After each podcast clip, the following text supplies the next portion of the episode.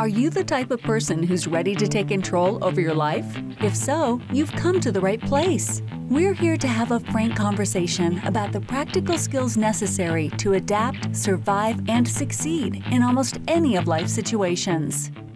Hey, folks, welcome to the Street Smarts for Life podcast. My name is JC Owens. I am your host, and let's get started with today's conversation.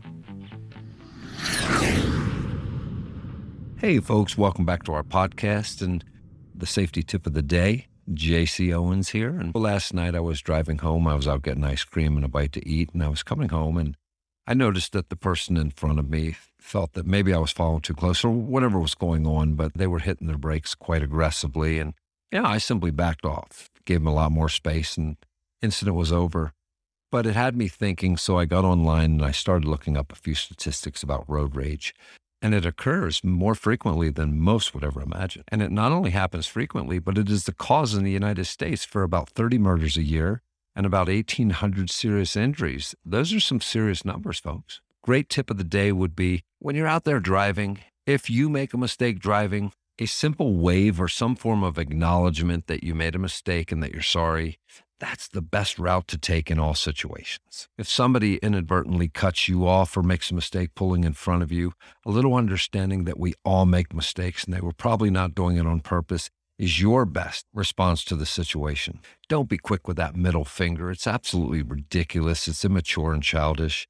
And it can cause you some real problems if you stick your finger up at the wrong person in the wrong situation or at the wrong time. Scary is how often I see that type of stuff going on and like I said, completely unnecessary. And boy, it could be a dangerous move. So we need to be a little slower with the middle finger and a little more understanding that we're all just out there trying to get somewhere and we all make mistakes from time to time. And that's the best approach. Many years ago, I had to take a driver's class because I got caught speeding excessively. And I remember the class was all about I'm okay, you're okay. And I actually thought it was a valuable class in the fact that it just really talked about how human we all are and we all make mistakes, but we've got to try to avoid making them over and over naturally. But the point of the I'm okay, you're okay was that you just don't need to be out there doing foolish stuff on the road. Just get to where you're going. That's the point of driving down the road to begin with. And hey, if you're having a bad day, just understand you're having a bad day and just make sure that you're not the one taking it out on others senselessly. The fact is that most incidents of road rage have nothing to do with the driving incident.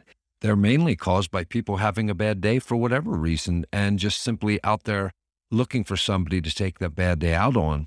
And you don't want to be the target of that.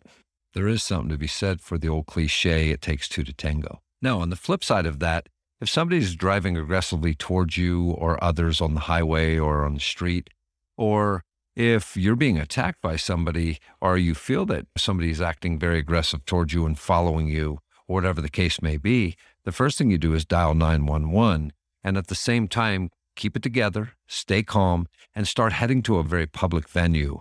If you can get to a police station, if you can get to a hospital, or any place where there's lots of people around, that is going to be your best course of action. And as scary as those situations can be, focus on your breathing. Breathe in through your nose, out through your mouth, stay calm.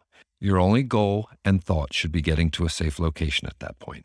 Folks, that's all I have. A little understanding that we live in a stressful world. A lot of people have problems going on.